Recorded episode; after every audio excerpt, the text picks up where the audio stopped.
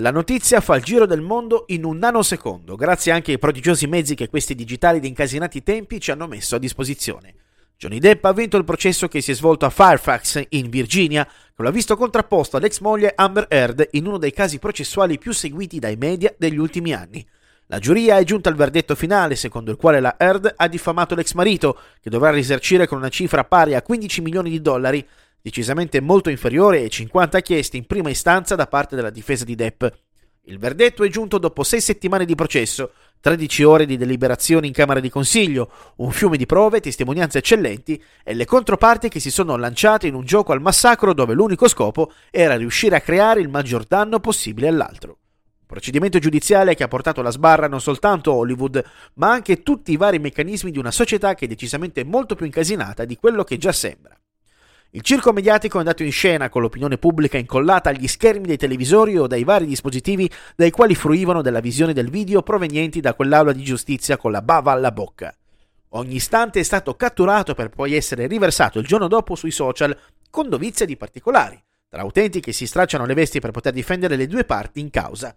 Oltre all'infinita serie di situazioni strane e completamente assurde che hanno caratterizzato questo processo, come la sprezzante cagata nel letto da parte di Amber Heard per punire Johnny Depp del ritardo con il quale si è presentato alla festa del suo trentesimo compleanno, tutto sto puttanaio deve accendere un riflettore molto potente su una delle varie piaghe silenziose che affliggono la nostra società, ovvero la violenza sugli uomini o quegli uomini che vengono ingiustamente accusati di cose orribili. In un mondo in cui si contano molto di più gli omicidi di donne e uxoricidi, fa effetto affermare una cosa del genere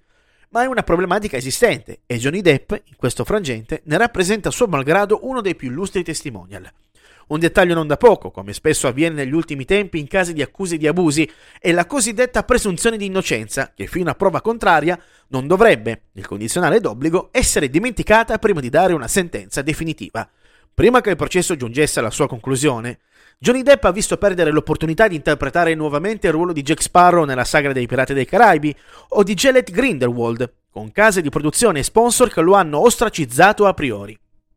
La stessa cosa era capitata al regista italiano Fausto Brizzi, accusato di una serie di abusi in seguito alla denuncia di alcune presunte attrici nel corso di un servizio mandato in onda dal programma televisivo Le Iene. Accuse rivelatesi in seguito infondate ed archiviate dal GIP del Tribunale di Roma, in quanto il fatto non sussiste, che hanno avuto però una forte ripercussione sulla carriera e sull'immagine del regista, con la casa di produzione cinematografica che produceva i suoi film che ha battuto rapidamente in ritirata non appena la polemica è montata.